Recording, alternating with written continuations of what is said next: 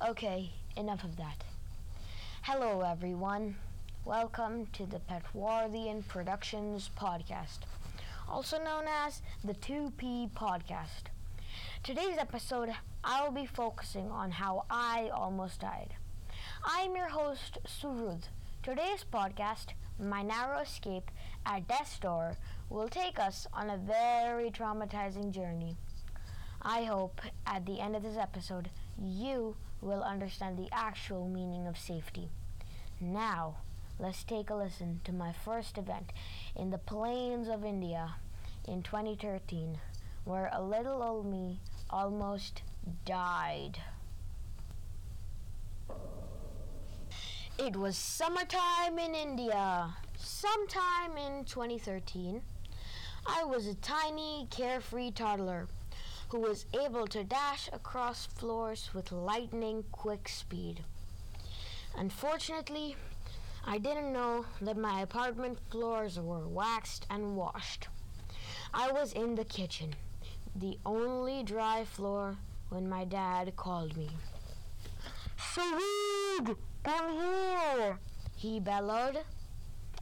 He was in the living room talking to my uncle across a newly polished piece of flooring. I ran across the floor towards him when he called yet again. Saeed, I was almost at my father's feet when I felt my feet come out from underneath me and fell headfirst onto the cold slate floors. My ears started to ring like bells, and there was a fuzziness before my eyes and a few moments later, everything went inky black. At first, I only saw black. After a few minutes, which felt like many, many years, the first memory that I ever had emerged through the sudden darkness. My father cradling me it was pretty spotty because I was only a little fledgling at the time. After the memory passed, a little light broke through the darkness and made me gain consciousness. I awoke, crying on her soft velvety couch. My dad eye level in front of me, looking the most worried I've ever seen him. My uncle beside him, looking just as concerned. That's when I realized that the fall had knocked me out like an elephant hit by a giant steel hammer. Before I knew it, I was in the hospital and on the x ray machine. In a dark room, a woman in a suit with a soft voice told me, Hold still, this won't even take a minute. But I just couldn't an unfamiliar machine with bright, blinding lights and a blood like smell was all around me. This strange machine was taking me away from my father, who looked grim and concerned, which only added to my fear. My stomach was churning, and I almost lost my lunch. My head was spinning.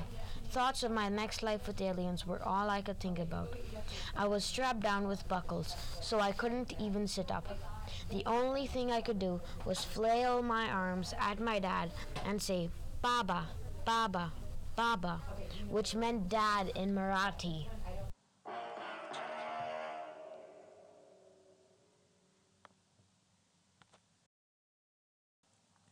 After a lot of coaxing by my father, I was able to hold still. The doctors came into the room where my parents sat. I heard a sigh of relief. Later, I was told by my parents that I was saved by a hair. The worst part was over, but I wasn't out of the woods yet. I had a concussion. I barfed enough to fill seven toilets, 11 buckets, and 13 plastic bags. But after a very traumatic day, which felt like months, I had a spring in my step and felt unstoppable. This was a very traumatizing incident. Needless to say, I now know not to gulp down my food when I eat, not to slip and slide on wet floors, and to look both ways when I cross the street.